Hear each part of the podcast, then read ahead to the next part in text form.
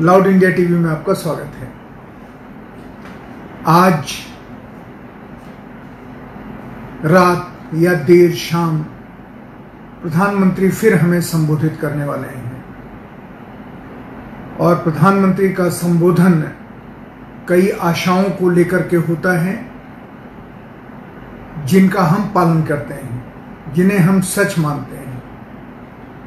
प्रधानमंत्री जी के संबोधन से पहले एक सवाल दिमाग में बार बार खड़ा हो रहा है। बहुत दिनों बाद टेलीविज़न का विषय न चाहते हुए भी देश के मजदूर बने हैं। क्योंकि मजदूरों ने दो दो हज़ार किलोमीटर पैदल चलकर, दो हज़ार से ज़्यादा किलोमीटर पैदल चलकर, अमूमन तीन सौ चार सौ तो हर मजदूर चला है।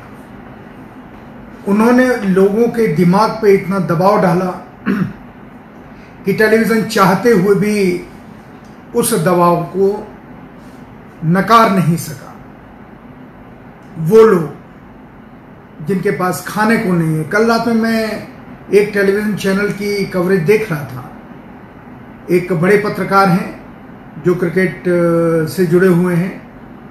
जिनका चैनल लगातार सरकार का साथ दे रहा है, वैसे ही सवाल करता है, वैसे ही रिपोर्ट करता है।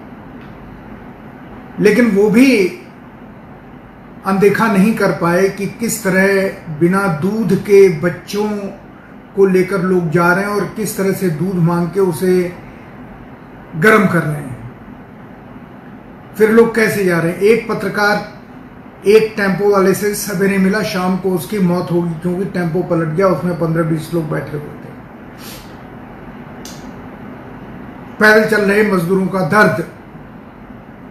लगभग हर टेलीविज़न पर रस्मी ही सही लेकिन दिख रहा है और देश में इसे लेकर चिंता है और दुख है, क्योंकि इनके घर वालों का जो सड़क पर चल रहे हैं और हर शहर से अपने गाँव की तरफ़ जा रहे हैं, अपने घर की तरफ़ जा रहे हैं। ये मान के कि अगर भूख से भी मरना है तो हम अपने लोगों के बीच में मरे। वो टेलीविज़न का बड़े दिनों के बाद हिस्सा बना है। नहीं, अब तक इन मजदूरों को टेलीविज़न पर कहाँ जगह मिलती थी? लेकिन इन मजदूरों के नेता कहलाने वाले, संगठित मजदूरों के नेता कहलाने वाले कहाँ हैं? सिर्फ़ प्रस्ताव पास कर रहे हैं। सड़क पर नहीं दिखाई दे रहे हैं। सरकार को चिट्ठी लेकर, लिखकर अपने काम की इतिशी समझ लेते हैं। राजनीतिक दलों के बारे में तो मुझे कुछ बोलना ही, कहना ही नहीं है।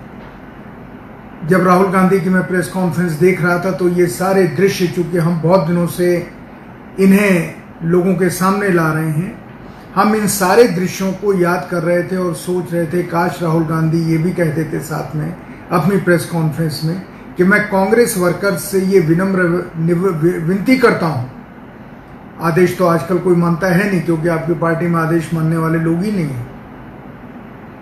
आप सिर्फ़ ये अपील कर देते कि जो लोग सड़क पर जा रहे हैं, अपने गाँव के सामने उनके रहने, खाने, सोने का इंतज़ाम करें।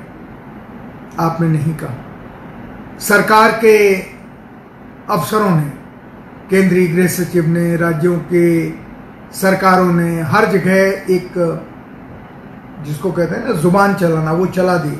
हमने सबसे कह दिया है, मजदूरों का ध्यान रखें। अरे सबसे किससे कह दिया है? कौन जिम्मेदार है? क्या उस ज़िले का जिला जिलाधिकारी? या उस ज़िले का, उस इलाके का एसडीएम जहाँ मजदूर जा रहे हैं, उन्हें खाना नहीं मिल रहा है? लोग कह रहे हैं हमको तीन तीन दिन से, दो दो दिन से खाना नहीं मिला। पैरों में चप्पल नहीं है, बोतल बाँध करके औरतें और आदमी चल रहे हैं। ये दिखाई नहीं देता ज़िम्मेदारी तय करने के लिए इतना काफ़ी नहीं है। चूँकि उनके पास सिर्फ़ वोट का अधिकार है, उनके पास आपको हटाने का अधिकार नहीं है। आपके खिलाफ अगर वो गुस्सा करेंगे तो पुलिस जिस तरह का तांडव करती है, जैसा हमने सूरत में देखा। मजदूर कह रहे थे हमें कुत्तों की तरह मार के भगाया, अब हम नहीं लौटेंगे। ये जिस तरफ़ इशारा करता है, वो इशारा भी हमारी मौजूदा सरकार और सरकार में दोनों सरकारें हैं, राज्य सरकारें और केंद्र सरकार। नहीं समझ रही विकास को पटरी से उतारने का काम अगर किसी ने किया है तो सरकारों ने किया है। जिन्होंने मजदूरों के रहने का इंतज़ाम नहीं किया, खाने का इंतज़ाम नहीं किया, उनका अपमान किया, उनके ऊपर लाठीचार्ज किया, उन्हें पीटा, उन्हें भगाया, और घर जाने से पहले भी उदाहरण है राजस्थान और उत्तर प्रदेश के बॉर्डर का, पुलिस वाले उत्तर प्रदेश के मजदूरों को उत्तर प्रदेश में आने से रोक रहे हैं। अधिकारी कह रहे हैं, मुख्यमंत्री कह रहे हैं, हमने सबको घर भेजने का आदेश दिया है। लेकिन उन्हें पाँच पाँच हज़ार रुपए भी दे रहे हैं जिन्होंने राजस्थान से उत्तर प्रदेश के मजदूरों को अपनी सीमा में आने से रोकने में लाठीचार्ज किया और बुरी तरह लोगों को पीटा, अपमानित किया। ये कॉन्ट्राडिक्शन है। अगर सरकार ही इनाम दे उनको, वो अपने घर जा रहे हैं। आप उन, आपके पास टेस्ट का कोई प्रबंध नहीं है। आप खामोखा कोरोना कोरोना के टेस्ट का नाटक कर रहे हैं। आपके पास एक थर्मल गन है, जो थर्मामीटर से जल्दी आपके शरीर का संभावित टेम्परेचर बता देती है। अगर सूरज की गर्मी बहुत हुई तो वो टेम्परेचर ज़्यादा हो जाता है बॉडी का। एक थर्मल टेम्परेचर गन है, थर्मल गन, जिसको आप कह रहे हैं कि हमने कोरोना के बारे में आपको क्लीन चिट दे दी या आपका हमने इलाज कर दिया? आपको हमने पहचान लिया कि आप में कोरोना है कि नहीं? आप उन मजदूरों को उनके घर जाने देते, वहाँ पे उनको चौदह दिन के लिए गाँव के स्कूल में रोकते, पर अब प्रधान, अब उत्तर प्रदेश के मुख्यमंत्री का बहुत मशहूर बयान आया है।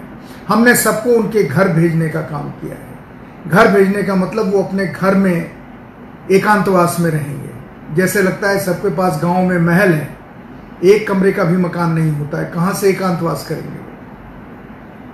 हर गाँव में स्कूल आपने बनवा दिया। इसका मतलब है कि यह भी झूठ है कि हर गाँव में स्कूल है। नहीं तो हर स्कूल में आप पचास पचास चार पाइयाँ लगवा देते हैं। इस समय गर्मी है। आवश्यकता नहीं है कंबल की, पंखे की। लोग अपने आप उसमें, हवा में, गाँव में शुद्ध साफ़ हवा होती है, उसमें अपना वक्त गुजार लेते हैं। लेकिन आपने लोगों को घरों में जाने को कह दिया। और ऊपर से इतना प्रचार किया कि गाँव गाँव के लोग अवेयर हो गए हैं कि अगर कोई बाहर से आता है और वो चौदह दिन एकांतवास में क्वारंटीन क्वारंटाइन जिसे कहते हैं, उसमें नहीं रहता है तो उससे आपको कोरोना का संक्रमण होने की आशंका है। पहले आपने ये प्रचार किया, अब गाँव गाँव में आपने तनाव पैदा करा दिया। परिवारों के बीच में, समाजों के बीच में, गाँव में तनाव है। कि आपने कह दिया अपने घर में रहो और लोग कह रहे हैं, अगर ये घर में रहेंगे तो हमारे बीवी बच्चे भी संक्रमित हो जाएँगे, क्योंकि हम सब एक ही समूह में मुझे नहीं समझ में आता, माफ़ कीजिएगा, सच में नहीं समझ में आता है कि किस तरह से सरकारी अधिकारी सोचते हैं और किस तरह से सरकारें सोचती हैं। सिवाय तनाव पैदा करने के, तनाव दूर करने का ये कोई तरीका नहीं कर रही। मजदूरों से पूछ लीजिए, उनके साथ क्या क्या धोखा हो रहा है, न उन्हें खाना मिल रहा है न खाने का कोई इंतज़ाम है। एक मजदूर ने कहा कि आप हमें दाल और चावल दे रहे हैं, हम जलाने के लिए लकड़ी कहाँ से लाएँ? गैस कहाँ से लाएँ उसके लिए? पकाना पड़ेगा ना, इसलिए हम घर जा रहे हैं। ये बात भी सरकारी अधिकारियों को समझ में नहीं आई कि अगर ये मजदूर गाँव चले गए और नहीं वापस आए उनकी पूरी विकास की योजना, ये pro pro a pro market economy ध्वस्त हो जाएगी। और जो लोग जा रहे हैं अपने गाँव, ये कह रहे हैं कि हम अब शहर की तरफ़ वापस नहीं आए। क्या पता पेट की आग उन्हें वापस आने के लिए मजबूर करे? कि गाँव में भी कोई सपना तो पूरा होने वाला है नहीं? बहुत छोटी सी खेती है, उसके ऊपर दो बीघे, पाँच बीघे के ऊपर दस, पंद्रह, बीस लोगों की ज़िंदगी चलती है। उसी पे खेतियार मजदूर भी कमाता है, उसी पे बटाईदार भी कमाता है। गाँव में अब बैल है नहीं, ट्रैक्टर का किराया देना पड़ेगा। अलग अलग तरह की समस्याएँ इस अर्थव्यवस्था में जो हमारी सरकारों ने पिछले सालों में, पिछले पंद्रह बीस सालों में डेवलप की है, जिसको हम प्रो मार्केट इकोनॉमी कहते हैं, लिबरल इकोनॉमी कहती हैं, उसने जिस तरीके से लोगों की ज़िंदगी में अंधेरा भरा है उसका ये सबूत चारों तरफ़ पूरे हिंदुस्तान में, पूरा पश्चिम, उत्तर, दक्षिण में है। हर जगह है। अब यहाँ सवाल उठता है कि क्या प्रधानमंत्री जी आज कुछ बोलेंगे? तो मजदूरों की समस्याओं पर या गाँव में जो तनाव पैदा हो रहा है या जो खाने पीने के सामानों की कमी हो रही है, उसके ऊपर बोलेंगे? या टेलीविज़न चैनलों के जो नेशनल एजेंडे चलते हैं, जिस जिस पे मंत्री आके सच झूठ का बयान देते हैं। वही चारों तरफ़ चलेगा। हमारे पास पूरा खाद्यान्न है, हमने खजाने खोल दिए हैं। हर एक को सब कुछ मिल रहा है, कहीं परेशानी की बात नहीं है। हर जगह हमने रहने का इंतज़ाम खाने का कर दिया है। खुद भी तो उस खाने को एक बार देखो। खुद भी तो वहाँ जो रहने का इंतज़ाम किया है, उसमें रह करके दो घंटे देखो। आज प्रधानमंत्री जी क्या इसको अपना विषय बना सकते हैं? देखने की बात। है एक सवाल और है कि इस सरकार ने जो मौजूदा सरकार है, जब ये 30 जनवरी को पहला पेशेंट केरल में मिला था कोरोना संक्रमित, तब से लेकर के और जब लॉकडाउन हुआ है, तब तक 400 पेशेंट कोरोना संक्रमित देश में थे। 400 पेशेंट के लिए आपने संपूर्ण लॉकडाउन कर दिया। बाज़ार बंद, सड़कें बंद, रेल बंद, हवाई जहाज़ बंद। और अब जब सात लाख माफ़ कीजिएगा सत्तर हज़ार को आज पार कर गया है कोरोना संक्रमण का एक मोटा सरकारी आंकड़ा। अब जब सत्तर हज़ार लोग संक्रमित हैं तो आप बिंदास रेल चला रहे हैं, चलाने जा रहे हैं। हवाई जहाज़ चलाने जा रहे हैं। एक मास्क पहना करके आप सोचते हैं कि आप कोरोना का संक्रमण रोक लेंगे। आरोग्य सेतु दे के आप सोचते हैं कि आप कोरोना का संक्रमण रोक लेंगे। बिल्कुल रोक सकते हैं, क्योंकि आप सर्वशक्तिमान हैं। आप तो ईश्वर से ज़्यादा ताकतवर हैं। अल्लाह से ज़्यादा ताकतवर हैं। हिंदू हों या मुसलमान, जो सरकार में बैठे हैं, उनके दिमाग का तो कोई जवाब ही नहीं आर्कमिडीज के पास क्या वो दिमाग होता है? इंस्टीन के पास क्या होगा जो इनके पास है? पर मैं छोटा सा पत्रकार सिर्फ़ ये पूछता हूँ, जब 400 थे, तब आपने पूरे देश को बंद कर दिया और जब आज सत्तर हज़ार को पार कर गई है संक्रमण की संख्या, अस्पतालों में अब हर चैनल दिखा रहा है कि जहाँ जहाँ इलाज हो रहा है, वहीं लाशें पड़ी हैं। लाशें उठाने वाले लोग नहीं हैं। लाशें वहीं हैं और कितने दिनों में बॉडी सड़ने लगती है। आप सोच लीजिए, उस वार्ड का क्या हाल होगा? उसी में लोग भी आ जा रहे हैं। रोकने वाला कोई है नहीं। डॉक्टर वहाँ जाके इलाज कर नहीं रहा है, डॉक्टर मोबाइल से इलाज कर रहा है। हर आदमी जो अस्पतालों में काम कर रहा है, वो पैसा चाह रहा है। ये मैं आरोप नहीं लगा रहा हूँ। अब इसके सबूत हैं, प्रमाण हैं। हमने तो कोरोना वॉरियर्स की तारीफ़ में आसमान और ज़मीन एक कर दिया। इतना पैसा खर्च कर दिया हवाई जहाज़ उड़ाने में और रोशनी करने में, लेकिन हम डॉक्टरों और नर्सों को और पुलिस के लोगों बाकी सिक्योरिटी फोर्सों फोर्सेस को हम मास्क नहीं दे पाए सैनिटाइजर नहीं दे पाए पीपीई किट नहीं दे पाए। सबके लिए एक सपना है। कल मैं एक जगह बैठा था। एक जगह के पुलिस अधिकारी उनसे विनती कर रहे थे कि आपका हमारा रिश्ता है, हमको 200 मास्क भिजवा दीजिए। किसी तरह अपनी ज़िंदगी बचाएँ। मैं वहाँ बैठा था, मैं कानों से सुन रहा इस स्थिति में आज प्रधानमंत्री जी हमें नया रास्ता दिखाएँगे और तब मैं टाटा साहब से, अजीम प्रेम जी से, नारायण मूर्ति साहब से इन सबसे जानना चाह रहा हूँ कि आपने जो घोषणा की कि हम इतना पैसा दे रहे हैं, आपके टाटा के ट्रक कहाँ चल रहे हैं? नारायण मूर्ति कहाँ पे लोगों को मदद कर रहे हैं? अजीम प्रेम जी कहाँ मदद कर रहे हैं? और वो जो हमारे सिपला के मालिक हैं जिन्होंने कहा था कि हम हर एक को एक कोरोना टेस्ट किट फ्री दे, फ्री देंगे उन्होंने कहाँ कहाँ लोगों को test kit test kit corona test kit free में दी जिससे सही सही जाँच में पता चल सके कि हाँ ये कोरोना संक्रमित है कि नहीं? इतना भी जानने का हक नहीं है। हम समझ गए कि हमें ये जानने का हक नहीं है कि पीएम कोरोना फंड में कितना पैसा है और कहाँ कितना खर्च हो रहा है। हमें ये भी जानने का हक नहीं है कि आईडीबीआई एशियन डेवलपमेंट बैंक और वर्ल्ड बैंक ने जो पैसा दिया उसका क्या इस्तेमाल हुआ, क्या खर्च हुआ। क्योंकि हम जहाँ सड़कों पर लोगों को चलते देखते हैं, न कहीं खाने का इंतज़ाम देखते हैं, न पीने का इंतज़ाम देखते हैं। न रेलों में उनसे उन्हें कोई छूट मिल रही है। उनसे पूरा किराया वसूला वसूला जा रहा है। राज्य सरकारें भी एक तरफ़ खड़ी हैं, केंद्र सरकार भी एक तरफ़ खड़ी है। इस पैसे का कोई तो इंतज़ाम हो रहा होगा, या इस पैसे से नितिन गडकरी सड़कें बनवा रहे हैं, ताकि लोग पैदल उसके ऊपर भूखों मरते हुए उस सड़क के ऊपर आराम से चल सकें। कहाँ जा रहा है ये पैसा? देश को जानने का अधिकार नहीं है।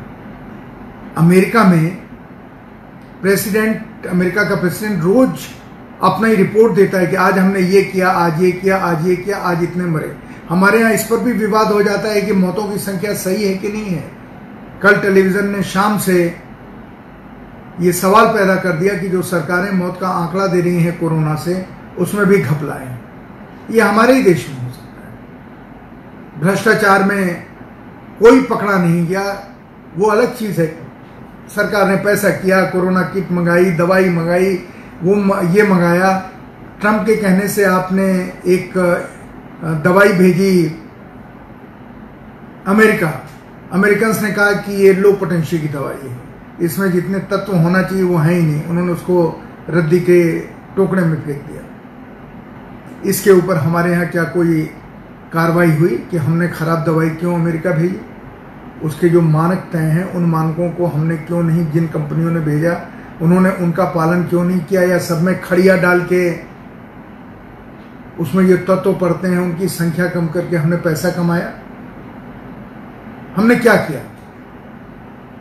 और अब देश में कोरोना को लेकर के जो चर्चा चल रही है, जो बात चल रही है, और ये जो हमारे महान पैसे वाले हैं, टाटा साहब, बिरला साहब अंबानी साहब, अडानी साहब, एक घोषणा कर, सिर्फ़ सुर्खियों में आ जाते हैं, टेलीविज़न पर अपना चेहरा दिखा देते हैं। जिसे चाहिए उसके पास कहाँ पहुँच रहा है सामान?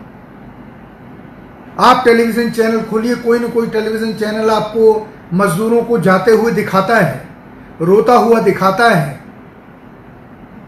उसमें कितनी मौतें भूख से हो गई वो सब कोरोना के खाते में डाल रहे हैं अब भूख से मौत आप नहीं दिखाएँगे मैं सिर्फ़ ये कह रहा हूँ, आज प्रधानमंत्री जी क्या इन सारे सवालों को अपने में समेटेंगे या नए सिरे से हमें उत्साहित करने के लिए, हमारा मानसिक उत्साहवर्धन करने के लिए एक नया इवेंट का कार्यक्रम दे देंगे।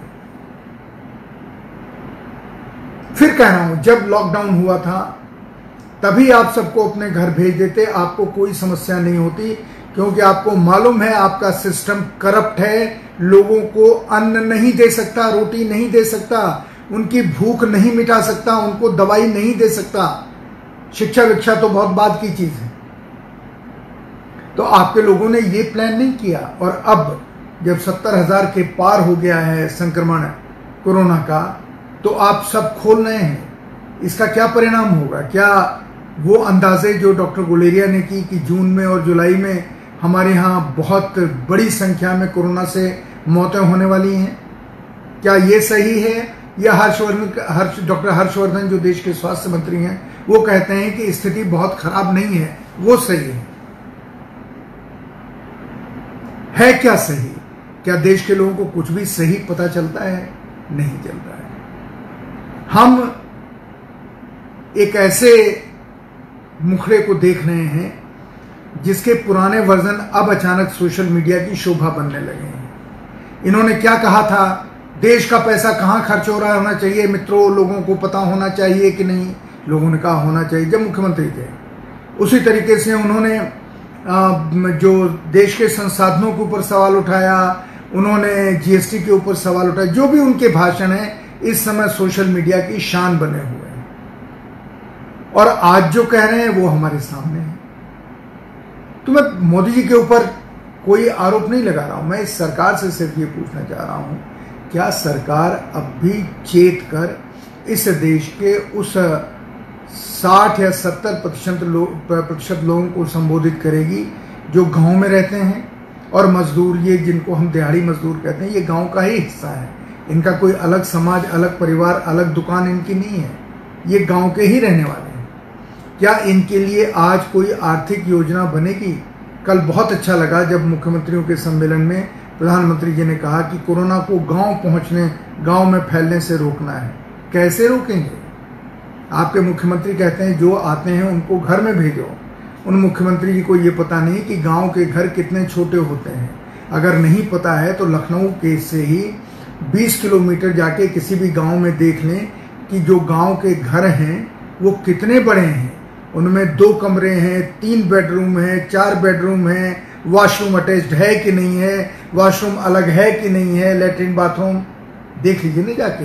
तो आपको ये भी पता चल जाएगा कि जो अब तक आपने बनवाया वो कैसा है। टेस्ट केस देख लीजिए। कितने भी दस किलोमीटर, पाँच किलोमीटर, लेकिन गाँव में जाइए या कस्बे के ही किसी घर में घुस के देख लीजिए। आप उनको उनके घर भेज रहे हैं। स्कूल में उनके रहने की का इंतज़ाम नहीं कर रहे हैं। और फिर आप ये आशा करते हैं कि गाँव में कोरोना नहीं जाएगा। क्या ये आशा महान बुद्धिमत्ता की निशानी की आशा नहीं है कि गाँव में कोरोना नहीं जाएगा? या जानबूझ करके कोरोना गाँव में भेजने की कोशिश हो रही है? कोरोना की भी कोई पॉलिटिक्स है, इंटरनेशनल मॉनिटरी पॉलिसी है पॉलिसी है? स्ट्रैटी है कि सारे देश में कोरोना इतना बढ़े, फिर उसको वापस करने की कोशिश करो, तब तक हम पूरे विश्व की अर्थव्यवस्था को बदल देंगे। या तब तक हम कोई छोटा मोटा युद्ध कर लें, वो चाहे चीन में हो या अमेरिका में हो या भारत में हो या पाकिस्तान में हो। क्या रणनीति क्या है? क्या हथियार बहुत जमा हो गए हैं हथियार, हथियारों की कंपनियों में? कोरोना से किन किन चीज़ का फ़ायदा लोग लेंगे? वो चाहे चीन हो या अमेरिका हो या कोई दूसरा देश हो। मैं बात कर रहा हूँ इन देशों की नहीं, मैं बात कर रहा हूँ उन इंसानों की जो सड़कों पर चलकर मुश्किल से अपने गाँव पहुँच रहे हैं। रास्ते में भूखे हैं, प्यासे हैं, बच्चा रो रहा है, कोई उन्हें साधन नहीं दे रहा है। सरकारों के वादे रोज वो उनके पास मोबाइल है, शायद सुनते होंगे। और बहुत लोग तो इस आशा में चल रहे हैं, शायद आगे चल के कोई ट्रक हमें, हमारे यहाँ तक, जहाँ उनको जाना है, वहाँ तक शायद लिफ्ट दे दे। जो ट्रक चल रहे हैं, उनका कहना है, बहती गंगा में हाथ धो लो। हमारे एक मित्र ने तीन बसों के लिए कहीं फ़ोन किया और कहा कि मैं अपनी तरफ़ से डोनेट करना चाहता हूँ। तीन बसें मिलेंगे। उन्होंने जो किराया बताया, नॉर्मल किराए से बीस गुना किराया था। उन्होंने पूछा, ये क्यों आप लोग कर रहे हैं? तो कहा, बहती गंगा में हाथ धो रहे हैं। ये है हमारा देशभक्त देश। हमारे यहाँ देश का मतलब सपने हैं, लोग नहीं हैं। हम उन जगहों की तो खबरें ही हमारे पास नहीं आ रही हैं। दक्षिण की खबरें किसी टेलीविज़न पर नहीं है। उड़ीसा की खबरें किसी टेलीविज़न पर नहीं है। नॉर्थ ईस्ट की खबरें किसी टेलीविज़न पर नहीं, वहाँ भी तो कोरोना है। वहाँ क्या इंतज़ाम है? वहाँ किस तरह उससे लड़ रहे हैं? वहाँ किस तरीके से लोग पलायन कर रहे हैं? यहाँ तो हर जगह, चाहे कोयम्बटूर हो, चेन्नई हो, भुवनेश्वर हो, हर जगह से हर जगह के लिए लोग सड़कों पर जा रहे हैं। क्या ये आज हमारे प्रधानमंत्री जी के भाषण का हिस्सा बनेगा? और अफवाहें क्या क्या हैं? कि जितनी बड़ी कंपनियाँ हैं, जो सी एस आर फंड जिनके पास होता है, वो सारा फंड पीएम केयर फंड में डाइवर्ट करा दिया गया है। अगर वो सारा फंड डाइवर्ट हो गया है, हिंदुस्तान से कितना जमा हुआ हमको नहीं पता, क्योंकि कोई आंकड़ा उपलब्ध नहीं है, अंदाजे हैं। लेकिन एक बिलियन यूएस डॉलर तो हमारे अकाउंट में आया। एशियन डेवलपमेंट ने तो पैसा दिया डेवलपमेंट का। इन सारी चीज़ों का लोगों के लिए ये जो मजदूर, जो जो जो पैदल जा रहे हैं, इनके लिए क्या इंतज़ाम हुआ? अब आखिर में एक चीज़ आपसे कहता हूँ कि एक ख़तरा है बहुत बड़ा। ये फैक्ट्रियाँ या ये इंडस्ट्री कंस्ट्रक्शन वर्क शुरू हो पाएगा या नहीं हो पाएगा, ये सरकार को सोचना चाहिए। कितने लोग लौट के आएँगे? किस संख्या में लौट के आएँगे? लौट के आएँगे तो क्या डिमांड करेंगे? वो अपनी सुरक्षा के लिए कोई मांग करेंगे या नहीं करेंगे? हालाँकि इस देश का मजदूर इतना भूला है नागरिकों की तरह से कि हर चीज़ पे भरोसा कर लेता है। आप कह देते हैं कि हम इसको पकड़ लेंगे, वो भरोसा कर लेता है, ताली बजा बजा देता है, वोट दे देता है। पर कहीं मन में चोट तो लगती है।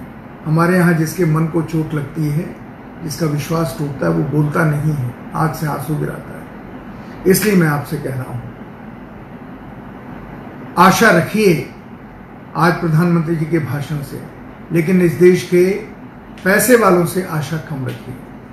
क्योंकि लोगों ने किसी अपील पर ध्यान नहीं दिया, कम से कम खाने पीने की मदद नहीं की। उन संस्थाओं को छोड़ दीजिए, जो गुरुद्वारों से जुड़ी हैं, सिख समाज से जुड़ी हैं या सामान्य लोग हैं तो, लेकिन उसमें भी मज़ाक है एक केला देते हुए किसी मरीज़ को पंद्रह लोग फ़ोटो खिंचवाते हैं। उसकी आलोचना नहीं करते मानव स्वभाव है फ़ोटो खींचना अपने यहाँ लगाना कि हम एक केला किसी को देने गए थे और अपने बच्चों को बताना कि देखो हमने भी समाज सेवा की शायद मन के अंदर छुपी हुई आकांक्षा है। पर ये टाटा बिरला अजीम प्रेम जी नारायण मूर्ति साहब जिन्होंने पैसे देने की घोषणा की ये पैसा इन्होंने जो पीएम केयर फंड में दिया, वो अपने पब्लिक रिलेशन के लिए दिया, वो ठीक है, पर आपने जनता के लिए क्या किया? कहीं कुछ किया क्या? ज़रूर किया होगा, लेकिन हम जानना चाहते हैं, सोशल मीडिया पे ही सही जानकारी तो दे दीजिए।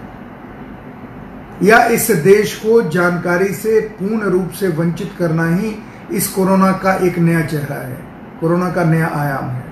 किसी को कोई जानकारी मत दो बस बस आदेश पारित करो और लोग उस आदेश पे न चले तो उन्हें लाठी से, डंडों से पीटो और उनसे कहो कि तुम्हारे लिए यही तुम्हारी ज़िंदगी का एक मानक है। इमरजेंसी के समय एक जज साहब थे। उन जज साहब ने आदेश दिया था, सुप्रीम कोर्ट का फैसला है कि लोगों के जीने का अधिकार मूल अधिकार नहीं है। ध्यान दीजिए, सुप्रीम कोर्ट ने इमरजेंसी में ये आदेश दिया था सन सेवेंटी सिक्स में कि लोगों के जीने का अधिकार उनका मूल अधिकार नहीं है, ये सरकार की दया के ऊपर निर्भर है। संविधान प्रदत्त मूल अधिकारों में नहीं आता। इस सुप्रीम कोर्ट के एक जज साहब फैसला दे चुके हैं। वो बात की चीज़ है कि जब उस समय सरकार बदली थी तो जजों ने दूसरा फैसला दिया फैसला दिया था, और पार्लियामेंट ने भी एक फैसला दिया पर यह फैसला हो चुका है, क्या ऐसा ही फिर कुछ होने वाला है? हमारा कोई अधिकार है? हम सवाल पूछ सकते हैं, हम जान सकते हैं, नहीं जान सकते हैं, प्रार्थना कर सकते हैं, नहीं कर सकते हैं, निवेदन कर सकते हैं, नहीं कर सकते हैं, अपना दर्द बता सकते हैं, नहीं बता सकते हैं। और ये जो तथाकथित चौथा स्तंभ है, आज का मीडिया, आज के पत्रकार क्या इनके अंदर की लाज शर्म इतनी मर गई है कि इनको अपने दाएँ बाएँ गरीबी से झुलसते, भूख से झुलसते लोग नज़र नहीं आ रहे हैं? इन्हें गाँव में पैदा हुए तनाव के बारे में नहीं पता है? ये उसको रिपोर्ट नहीं कर रहे हैं। सवाल है, इंसान है तो सवाल तो मन में उठेंगे जब तक उन्हें कोई पूर्ण रूप से बंद करने का आदेश नहीं देता। नहीं, दिमाग रखना गैर कानूनी है, असंवैधानिक है। सवाल पूछना देशद्रोह है। मुझे लगता है आज का प्रधानमंत्री जी का भाषण बहुत उत्प्रेरक और प्रेरक होगा और हमारे मन के जितने भी अच्छे, बुरे, उल्टे, सीधे, सही, गलत सवाल है, उनका उत्तर देगा। क्योंकि वो मुख्यमंत्रियों से कल बातचीत कर चुके हैं। आज वो जो कहेंगे वो हमारे लिए गीता के में एक नया अध्याय जोड़ेगा ऐसा मैं मानता हूँ। नमस्कार। जय हिंद।